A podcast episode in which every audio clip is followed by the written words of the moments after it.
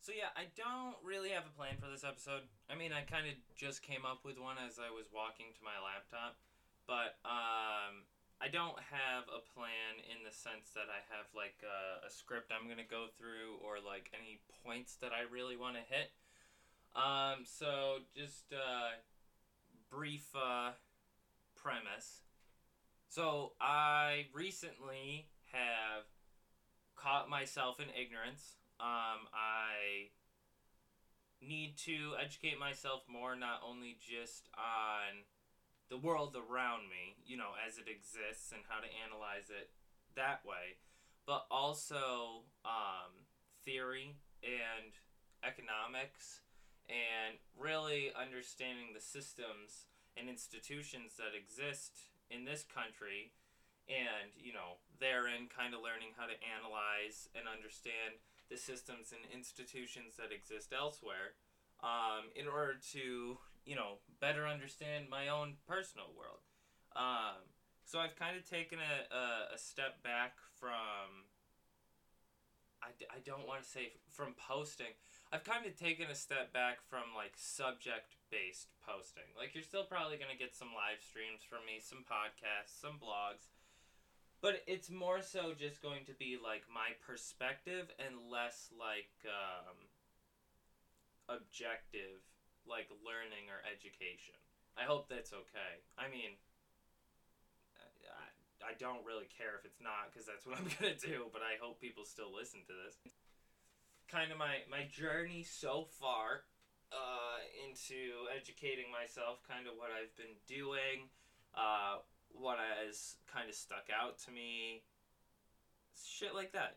Um, so yeah, so one of the things that really caught my attention because I've always I mean, I, I describe myself as a leftist, but beyond that, I don't really have any leftist theory education. I've read Capital, I've read State and Revolution, and I read The Conquest of Bread. Didn't really understand any of them. Um, yeah, could I, you know, piece together some of what they were saying and kind of explain it out? Maybe. But do I understand it? No. So right now, what I'm doing is I'm watching a YouTube series on um, the Marxist Projects channel about the fundamentals to Marxism because what I've never understood is like why people make it such a point to label themselves as market Marxists, to label themselves as Marxist Leninists, to label themselves as Maoists, you know? like uh, a lot of people, and I've used this phrase before, say like I don't give a shit what some dead white guy had to say. You know, I can look at the world and figure it out myself. But that's not really the case, and that's kind of what I've been doing, and I still do that to some extent because I feel like that too is very important. But I'm trying to educate myself on actual theory, on actual like, you know, science to better understand the world and all its interconnectedness, all of its, you know, little pieces that we all have influence on and have influence on us and you know, the butterfly effect that some of these things have.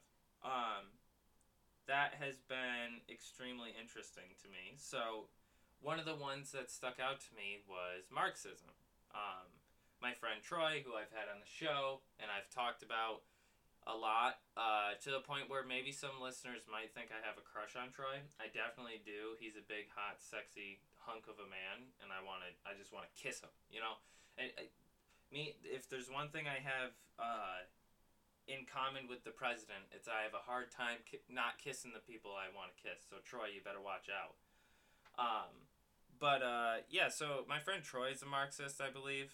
He he might be a Marxist Leninist, but like. Uh, I mean, I always to to me it always seemed like very close-minded to align yourself to a certain person's, you know, theory. Because the same way that religion works, you know, like there's Lutherans, there's Baptists, there's uh, Episcopalian, there's Catholics, there's Protestants, there's all different forms of Christianity, there's all different forms of just about every religion that exists in this world. But why? You know, like why is it that a Protestant is different than a Lutheran? Why is it that a Baptist is different than a Catholic? Well, usually certain religions are based off of certain people's perspective or analysis of a certain religion. For example, Protestantism, which I was brought up in, uh, and most of my family still calls themselves. Uh, it was created by Martin Luther, or it was at least, you know, the, the foundational ideas of Protestantism came from the 95 Theses, which was written by Martin Luther. Um, so that's why you have Protestants. I don't really know the history behind many other Christian religions. I apologize. Um, I, I don't think I'll ever learn because I mean, unless it's necessary or useful, I might learn just for shits and giggles. But it's probably not the first thing I'll Google for funsies, you know. But um, the same goes for political theory and economic theory. You know, um, so I've always wondered why that is you know, what is it that brings someone to find Marxism more appealing, to find uh, anarchism more appealing? You know, what is it about these different theories that are more appealing to others? Um, and then about a week ago, I was listening to Revolutionary Left Radio. Be really cool if I could ever get on that show. Uh, but um, they were talking about the foundations of Marxism. Uh, I think his name is Brett. And then the co host was from the Red Menace, and I can't remember their name. Um, but they talked about the foundations of Marxism, you know, historical and dialectical materialism.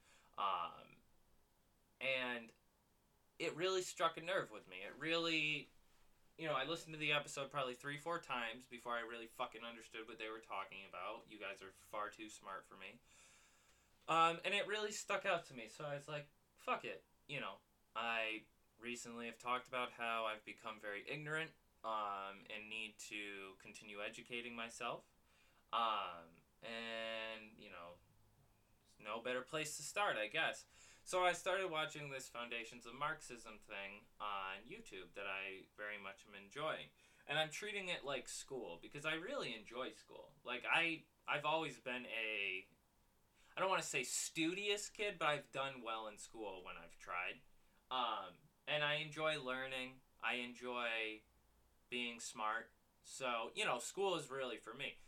I haven't been able to go to school this semester because uh, there's like some fucking pandemic going on or something. I don't know. I, I haven't really been paying attention. The last eight months are literally have literally been three days, and I don't remember any of them. But um, yeah. So, oh god, that's so depressing. Uh, but yeah. So I was like, fuck it. Let's uh, you know, let's learn this shit.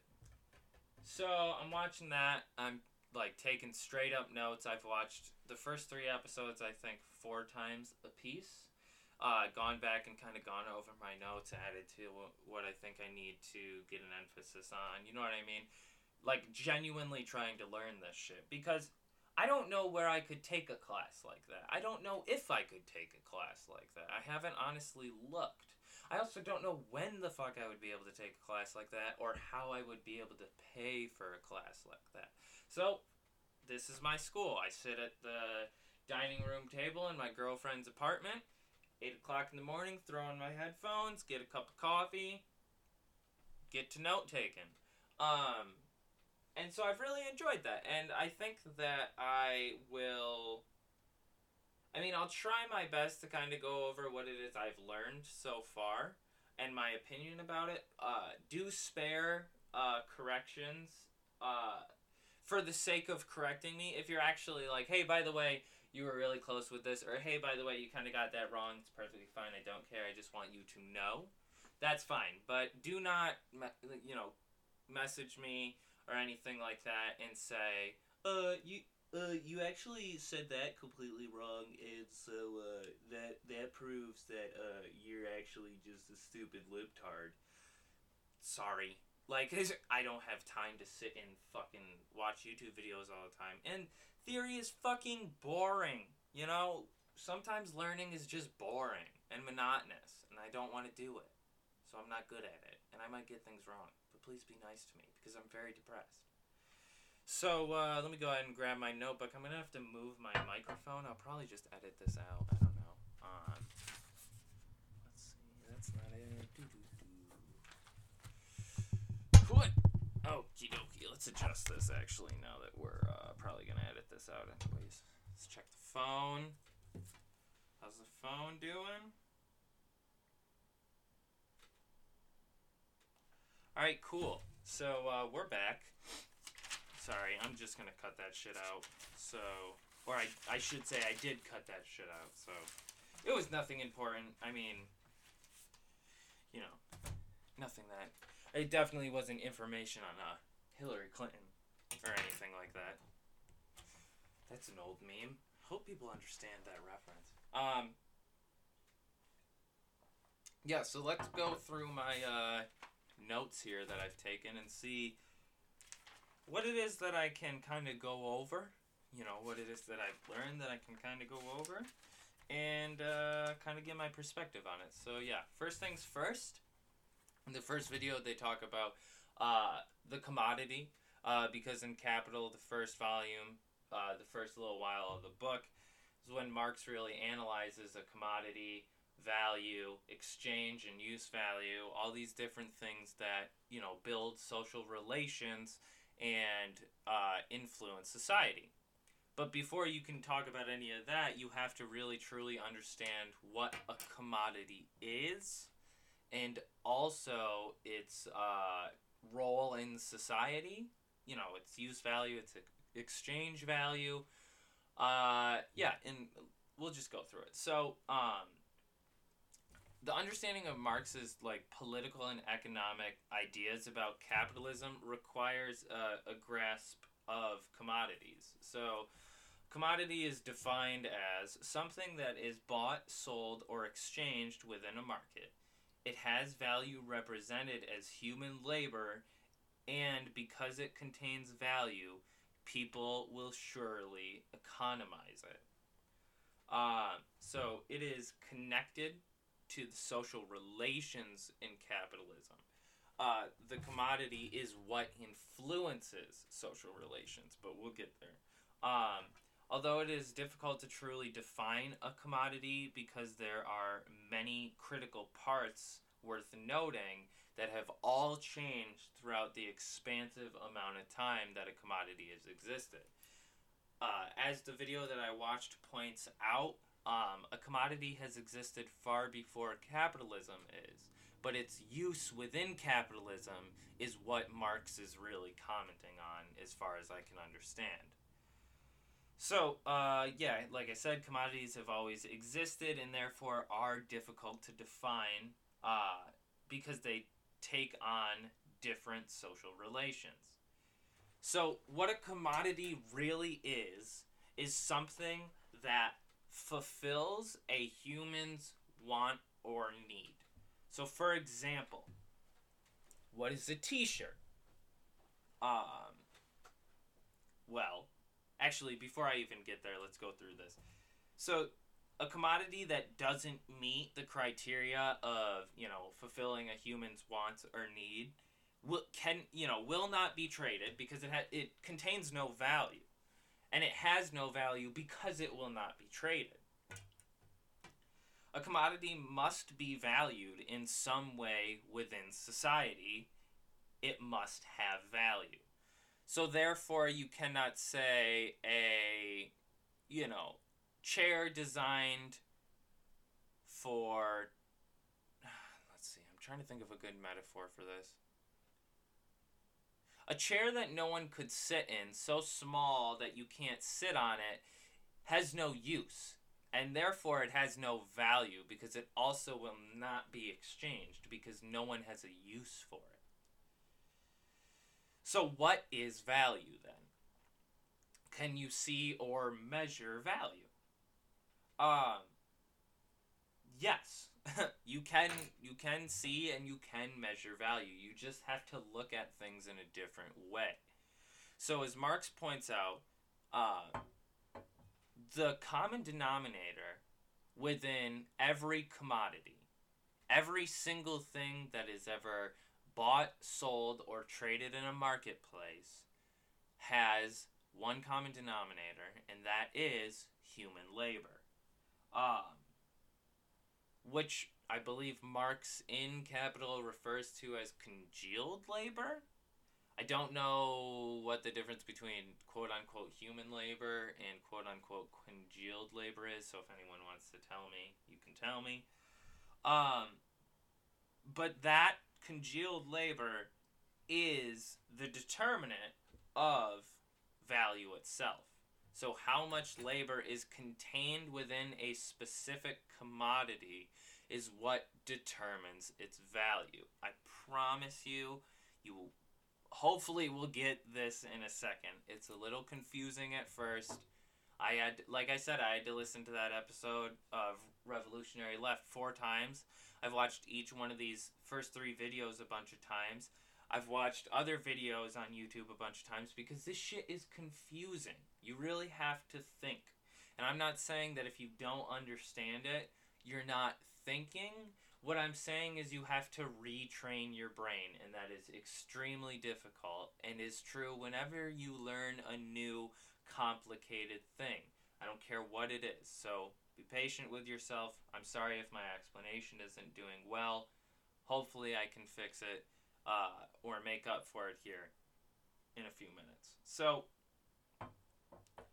commodities all hold some quantity of labor. And that labor is what gives the commodities value. Marx points out that during exchange, we can see the influence that labor has on value. All commodities are congealed, homogeneous human labor. Concrete labor is the physical, so congealed labor, I guess, because I don't write my notes like to talk about it. So let, let me look at this here for a second. So, as far as I can tell by the way I wrote these notes, congealed labor has to do or is made up of both concrete labor and abstract labor. So, concrete labor is your physical laboring, hammering of the nail, sewing of the button, etc. Abstract labor we see when we exchange commodities. It's an acknowledged equivalence between qualitative differences. For example, the difference between a bottle of wine versus a t shirt. So let's go into this. We also are acknowledging the equivalence of qualitative labor embodied in the commodities themselves. When a bottle of wine is traded for three hammers on the market, the labor used to create those commodities is treated as universal labor. So, universal labor is labor which is common to all but not dependent on anyone's own personal labor. Give it a second.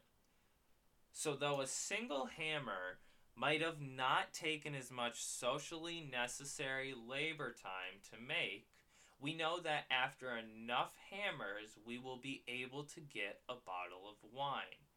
Um, within the market, you can have this exchange uh, with any commodity.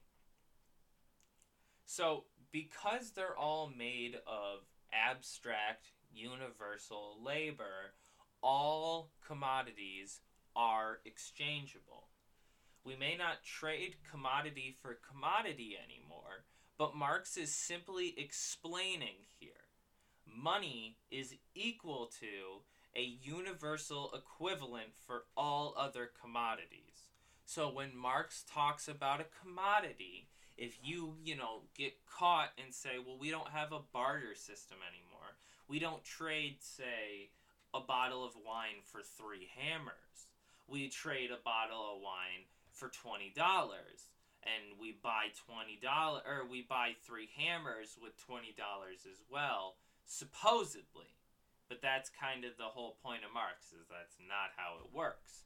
Uh, but at the end of the day, if you know a commodity, the term is what confuses you. You can envision that when Marx says, you know, three bottles uh, or three hammers is equal to one bottle of wine, you can put in your head instead that three hammers is worth twenty dollars because money is a universal equivalent for commodities, and we know that because we exchange money for commodities. So all labor is not the same quantitatively or qualitatively. So, as an example to understand this, three hours of skilled labor at high intensity is going to produce more value than three hours of unskilled labor at low intensity. Doesn't matter what you're talking about. If you're talking about building bricks or making sandwiches at Subway, if you are a skilled laborer working at high intensity, you will produce more value than someone on their first day at the job who has no fucking clue what they're doing. That much is obvious, you know? But much like the example of the bottle of uh, the bottle and uh, the hammers, we know that eventually, over enough time, you can create enough value to match that of the skilled high intensity laborer. So someone who is unskilled on their first day at the job can work to produce as much labor or as much value as the skilled laborer because all commodities are equal in that they are all created by human labor, which is universal and embodied in the value of things. So again, you know, if somebody can make 30 Subway sandwiches in 3 hours, someone who makes 10 Subway sandwiches in 3 hours can make 30 Subway sandwiches. It will just take them 9 hours. This is what makes labor homogenous. All human labor is equatable at the point of exchange, though. Because, obviously, again, if it takes someone three hours to make 30 Subway sandwiches and someone nine hours to make 30 Subway sandwiches, that's not equatable. But they both made 30 Subway sandwiches. So when they go to sell those sandwiches, their labor is equal because they are both selling 30 Subway sandwiches. I think I got that right. So let's go ahead and dive a little bit deeper into value. Um,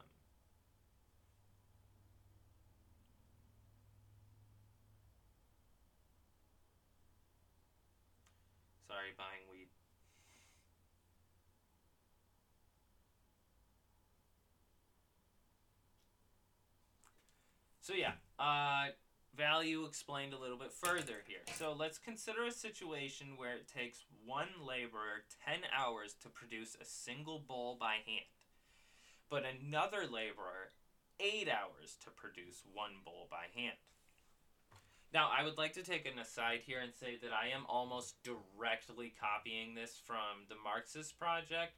So if I'm doing any copyright infringement or anything like that, like I'm sorry. I don't make money on this shit or anything like that. So if y'all want to like I don't know, copyright ban this episode, like please don't because like I'm just trying to work through this shit in my head and this is what you taught me. Um yeah, so although I don't think a Marxist project YouTube channel would do some bullshit like that. But yeah, so takes one person 10 hours to make a bowl, takes one person 8 hours to make a bowl. So now, based on what we just said, that, you know, takes someone three hours to make 30 Subway sandwiches, nine hours to make 30 Subway sandwiches, is one person's Subway sandwich more, worth more than the other at the point of exchange? Marx would say no. So does this mean that because it takes person number one in this scenario 10 hours, that their bowl is worth more or has more value? The answer, of course, like I just said, is no. This is not the case. What determines labor is not how much time the creation of one specific item or commodity takes, and I meant value, not labor, but the socially necessary labor time needed to produce that commodity. So, in other words, if given the average amount of skill and the standard production facilities of a particular society, it takes nine hours to produce a bowl, then the value of all bowls will sit roughly at the nine hour labor mark. So, what this means is laborer number one produces bowls at a slightly slower rate than the socially normal uh, or socially necessary average, whereas laborer two produces slightly faster than the social average. This, however, does not affect the value that the bowls they each produce hold, but it does affect the uh, how many bowls they can each produce in a given amount of time. So let's take this analogy of the bowls and work it through a scenario. So considering a 12 hour workday, laborer number one at one bowl per 10 hours can produce six bowls a week. 12 hours a day times five days a week equals 60 hours a week. Divide that for one by one bowl per every 10 hours, and you get six bowls per week. However, in the same amount of time, laborer number two can actually produce 6.7 bowls.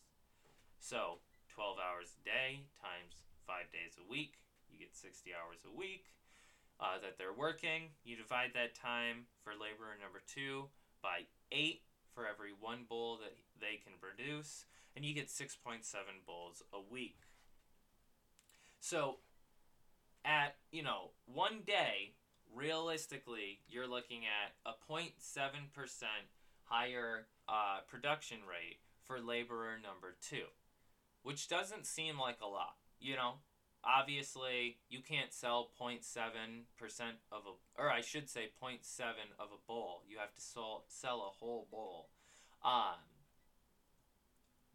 but put this over the span of a month and you can see that already laborer number two has produced two more bowls than laborer number one. So for that math you go 12 hours a day times five days a week. You get the six bowls per week again you times that by four weeks in a month, you get 24 bowls in a month. Uh, do that again for laborer number two at 8 hours a bowl, 6.7 bowls a week. You're to get four, you're to get 26.8 bowls in a month.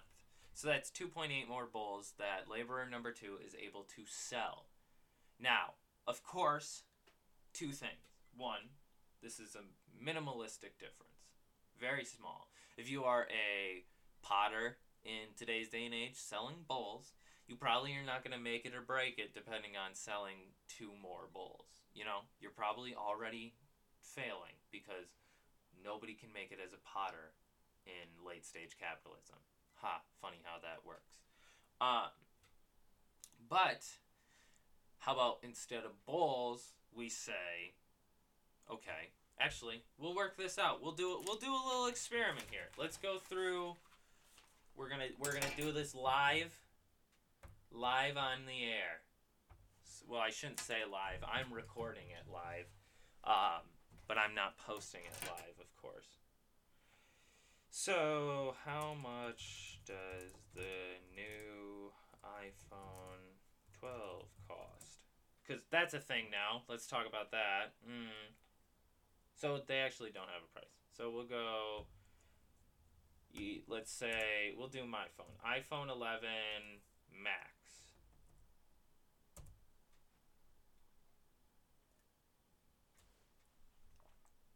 So I guess I gotta change that. We'll go average new iPhone 11 Max price. Um. So you're looking at let's just let's do a let's do a pretty round number and let's say a thousand dollars. So a thousand dollars per phone. Okay. So let's say rather than bowls, laborer number one can produce, let's say, one phone a day at eight hour work day, five day work week. Okay. Laborer number two can produce 1.5 phones a day. Or, sorry, to to make this equatable to the, the previous illustration, laborer number two can make one phone a, every, say, six hours. Uh, same thing, eight hour workday, five day work week. So if we want to do the same math that we did in the beginning, I have to look at it because I have a short term memory loss. So we're going to do.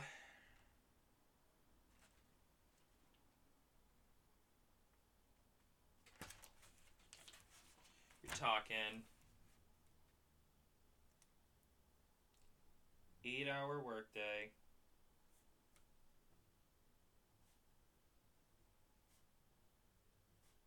Times five days a week. Of course, you're going to get 40 hours. Sadly, the amount of hours most full time workers in the United States work, you divide that by one phone every eight hours. You get five phones a week for a total of $5,000 worth of value produced. We're not going to go into talking about surplus value and everything like that yet because I don't really understand it. Right now, we're just going to illustrate how this, you know, idea works.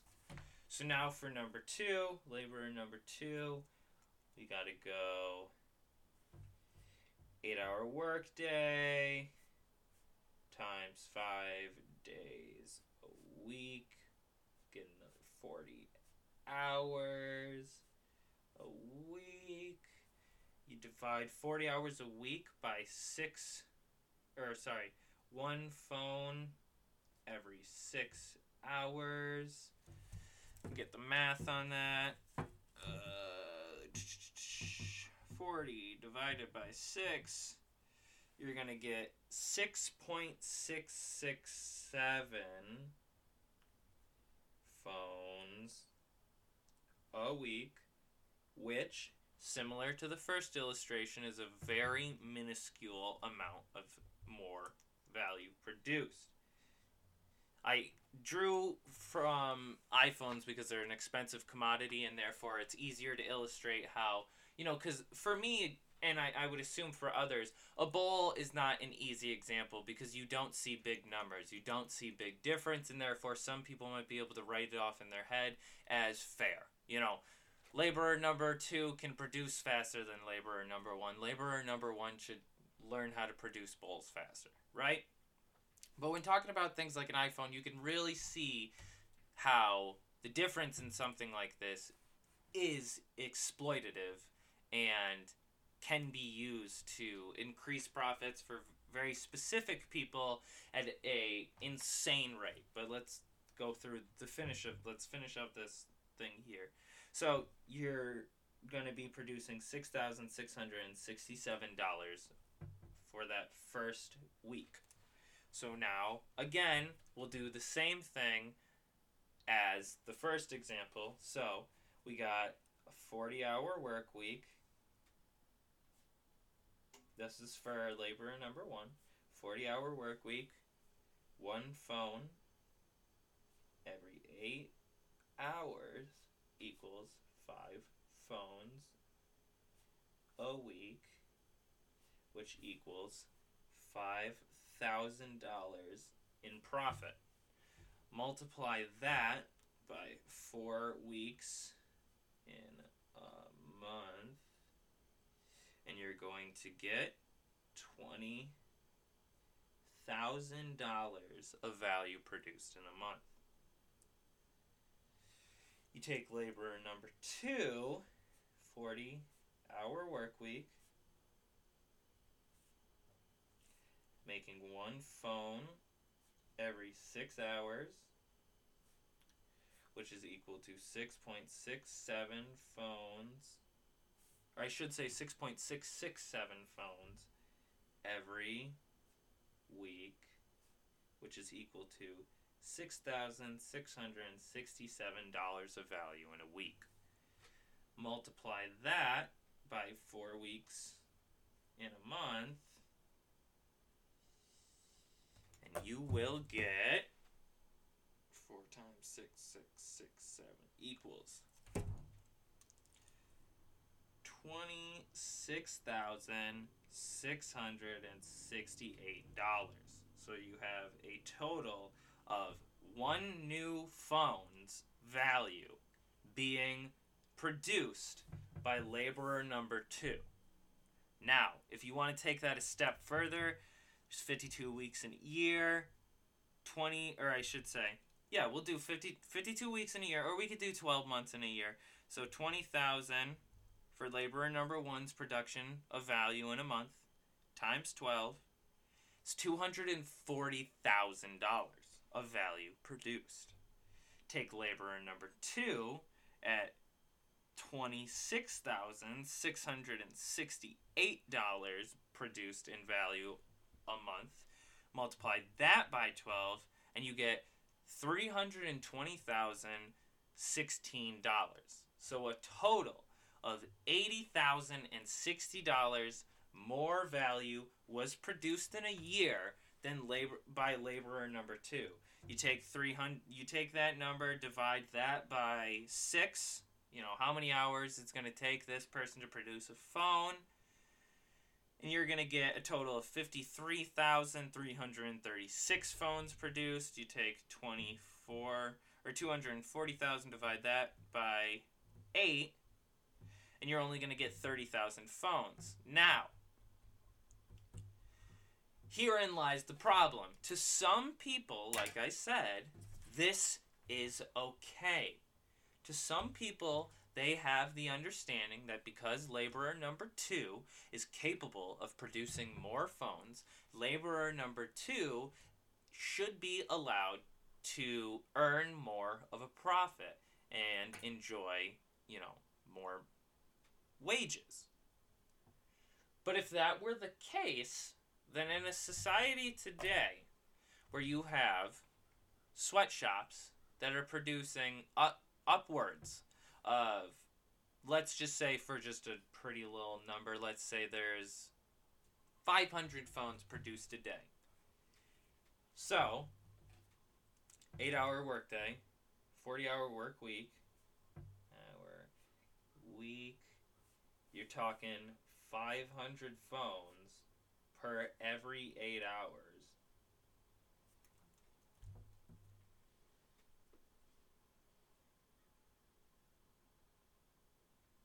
No, I don't think this is how I want to do this.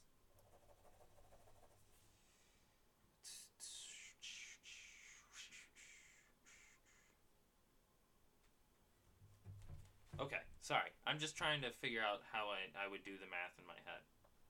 So, 500. Let's say instead, to, to make it easier, let's say they can produce one phone every five minutes.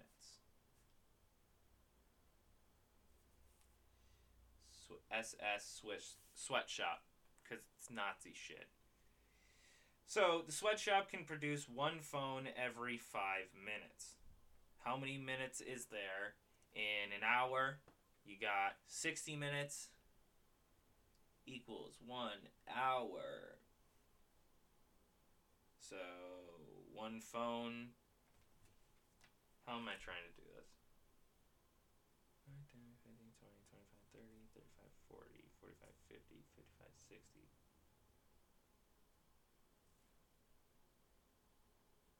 Jesus Christ, I'm I gotta stop smoking before this. So you would get twelve phones every hour,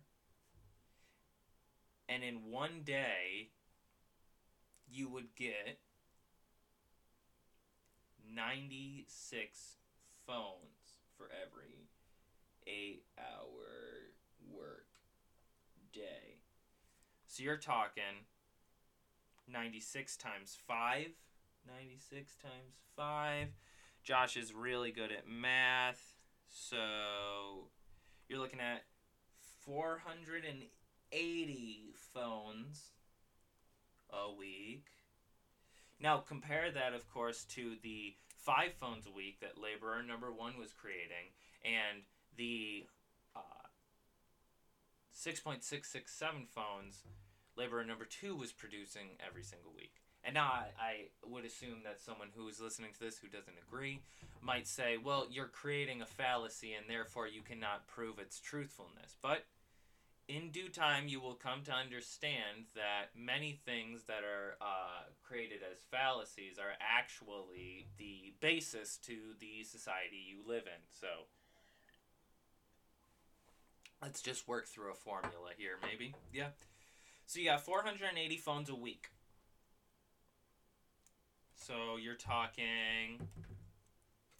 Jesus Christ, I think that's $480,000. 480 times a thousand equals $480,000 a week.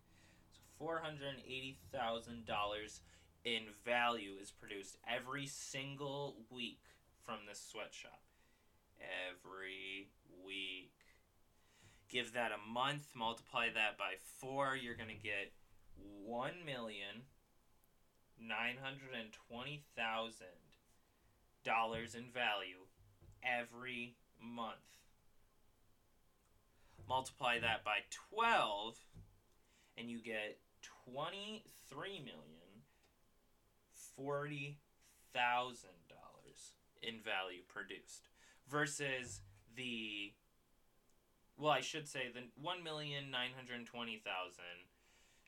You know, versus the twenty six thousand six hundred sixty eight and the twenty thousand. You know, so we can see here clearly, as Marx describes it, that laborer number two would be able to just themselves outproduce laborer number one in there and make more money, live a better life.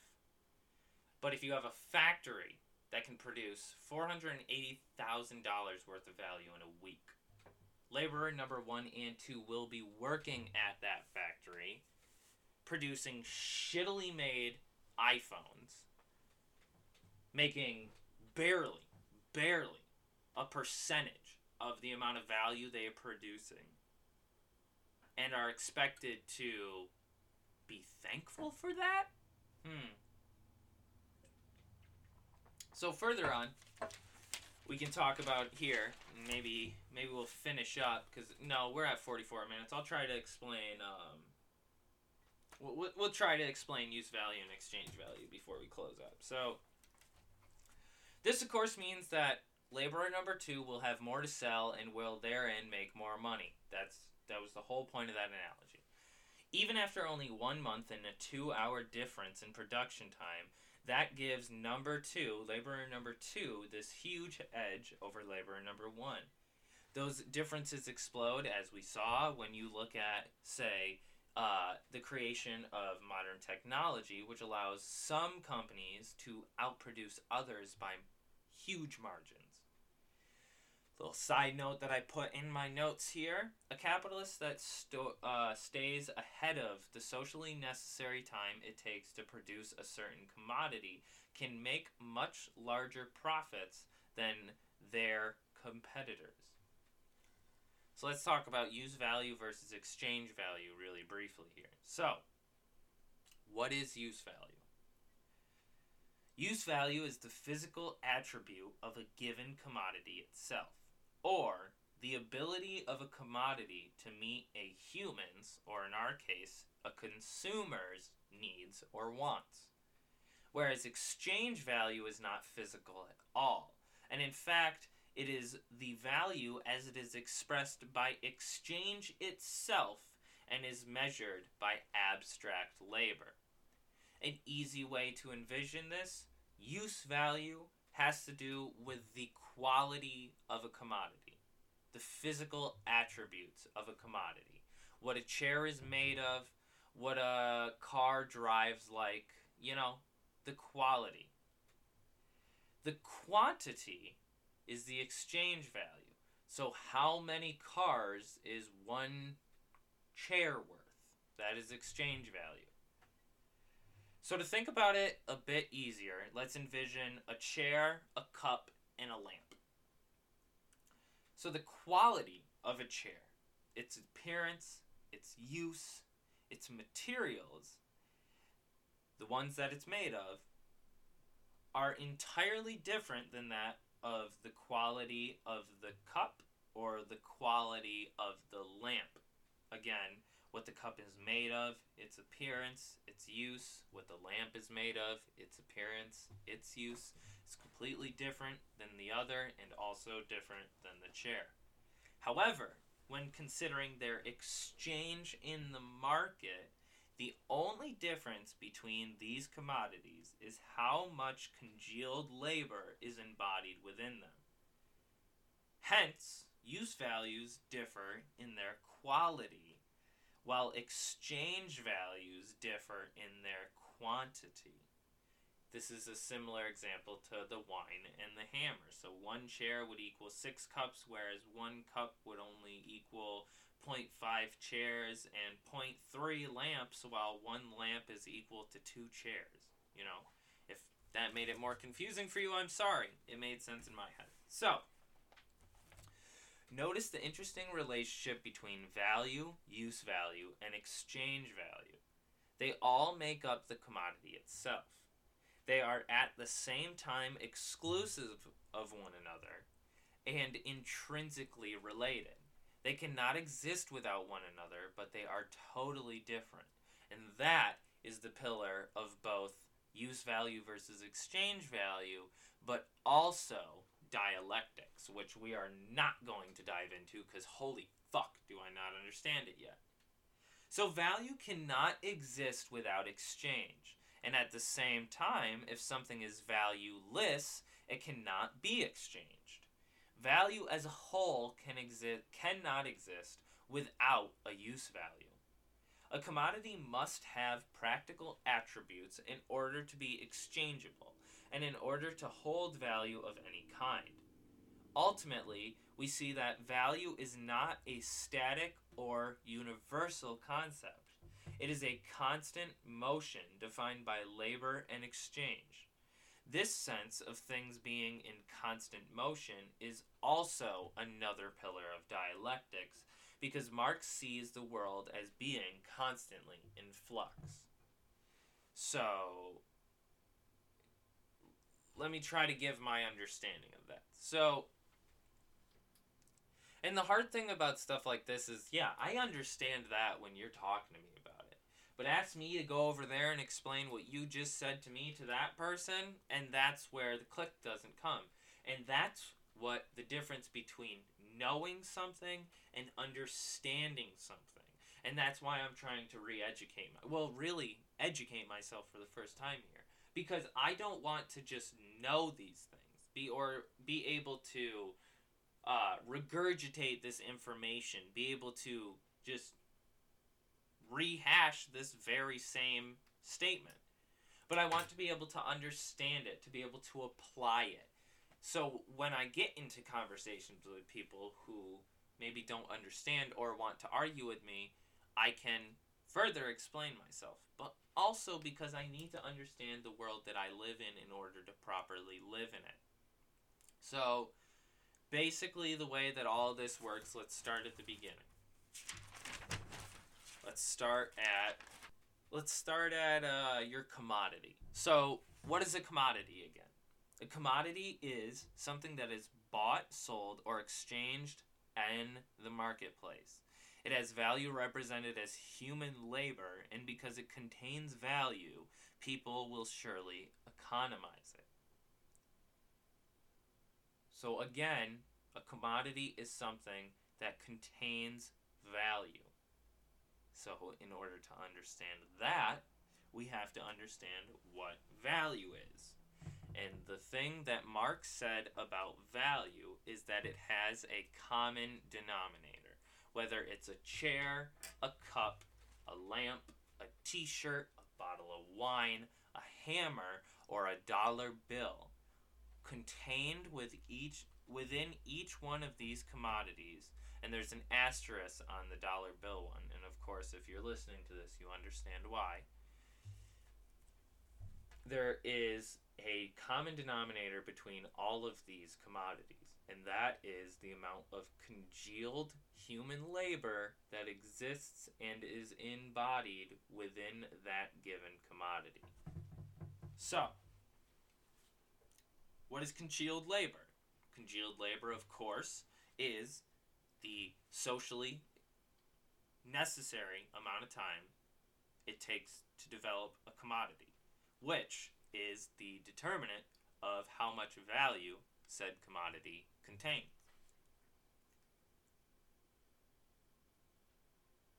A lot of this, however, can only be seen and understood at the point of exchange, as Marx point out, points out.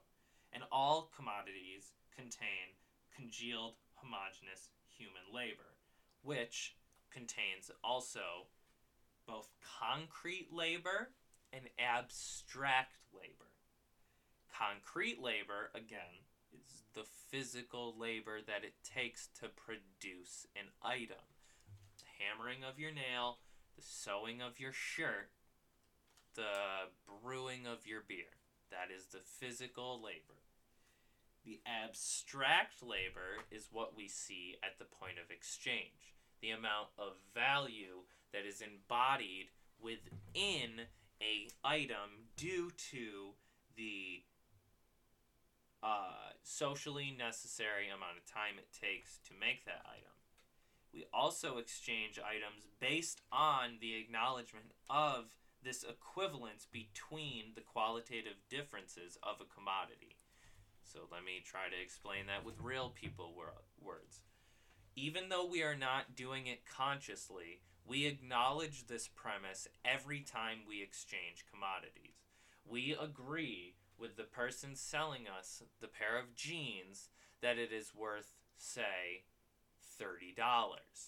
We agree to the equivalence between both $30 and a pair of jeans, and therefore agree that $30 worth of labor is embodied in both the $30 and the pair of jeans, and therefore it is an equal exchange, supposedly. Qualitative differences, of course, again, are the differences between a bottle of wine and a t shirt because we do this, um, and because whether we you know know it consciously or not or really understand it, we are agreeing to this equivalency system every time we exchange commodities. We are also acknowledging that every single commodity is made up of some form of abstract universal labor that gives it its value.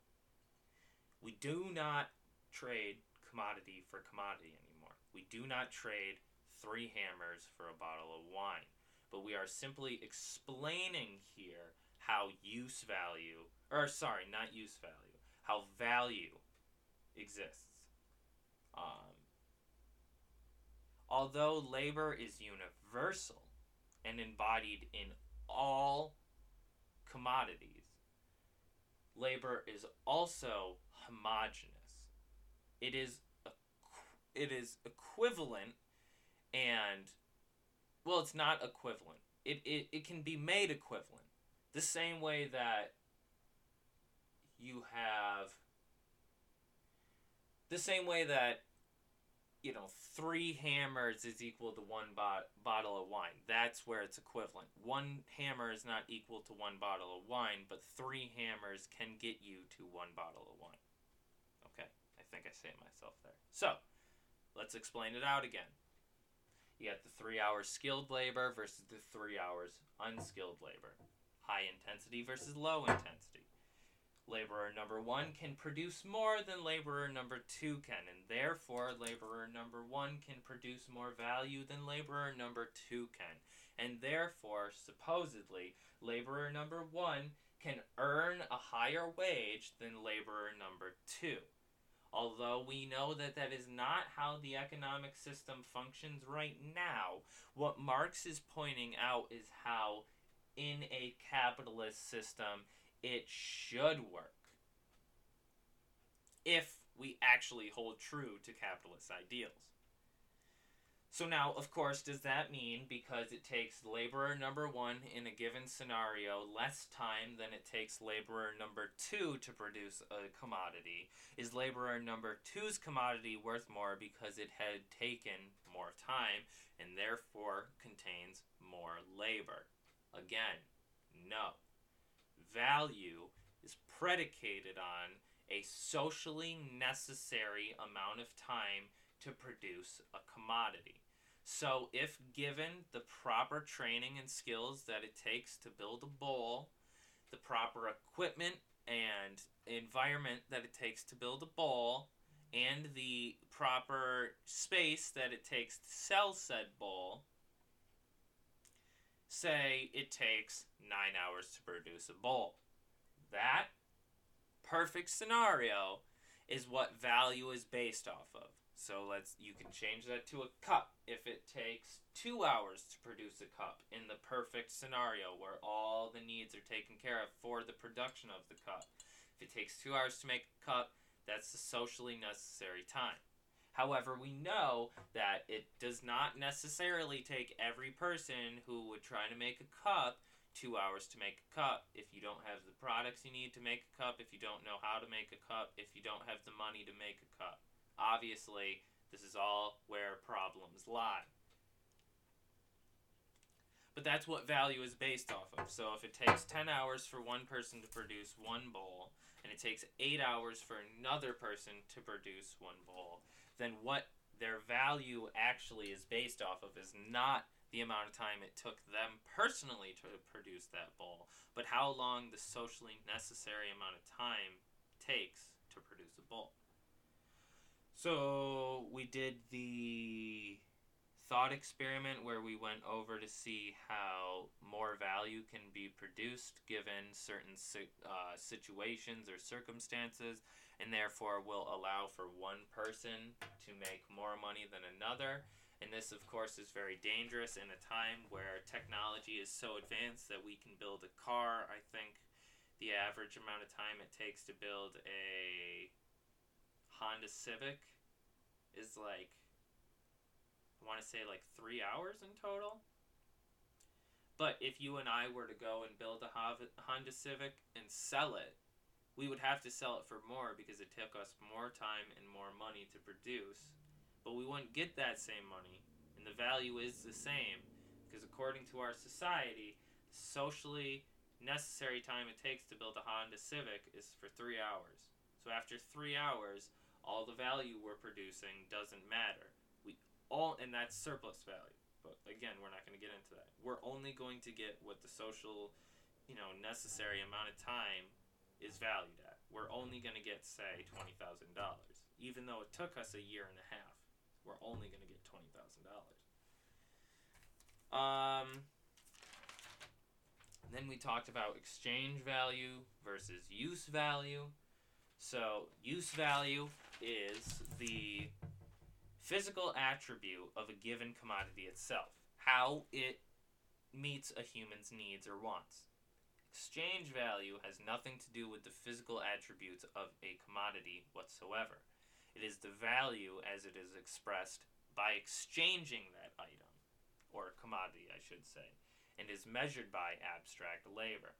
So again, use value has to do with the quality of a commodity, what it is made of, its physical attributes. The exchange value has to do with the quantity. How many of something else is one of these things worth? So you got a chair, a cup, and a lamp. The quality of the chair, what it's made of, its appearance, how how it's used is different than the cup and the lamp. However, when considering the exchange of these items, the only difference is between how much labor is embodied in them. Because they all have use value and therefore they are all equivalent. Because, again, if six cups is equal to one chair, and one cup is equal to 0.3 lamps, and one lamp is equal to two chairs, they're all equivalent. You get enough cups, you can get a chair. You get enough chairs, you can get a lamp. You get enough, or I should say, you get enough lamps, you can get a chair. And then with a chair, you can get as many cups as lamps and lamps as your heart would desire. That's exchange value. So, when exchanged, the only difference again is the amount of labor that is embodied in them. And therefore, use value differs here in the quality, while exchange value differs in the quantity. Finally, let's talk about the interesting relationship between value, exchange value, and use value. They are all different. Exchange value is not the same as value, and value is not the same as use value, and use value is not the same as exchange value. But they all have to exist for any of them to exist if you cannot in if you cannot exchange an item, then it only has use value. If you cannot use an item, then it does not have any value. And if it does not have value, according to Marx, it is not considered a commodity. So a commodity must have practical attributes in order to be exchangeable and in order to hold value of any kind. Ultimately, we see that value is not a static or universal concept. One thing is not necessary valued necessarily valued at the same value all the time everywhere every time you try to exchange it it's in constant motion and is defined by both labor and exchange. I hope any of that made any sense to you. Um, this has definitely opened my eyes to a lot already. I've also learned about uh, commodity uh, fetishism and I'm beginning to learn about surplus value and labor.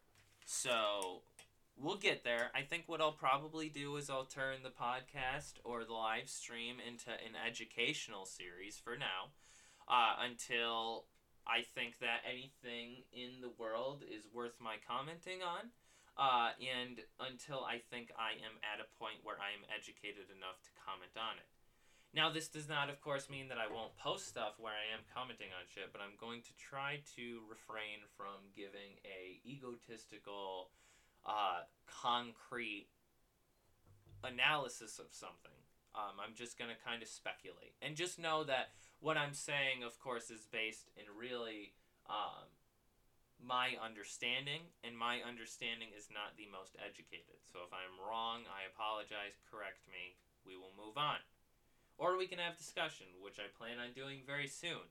Uh, tomorrow, I plan on having uh, Eddie Liger Smith, I believe, uh, his Twitter or Twitter, his TikTok name is. Let me go.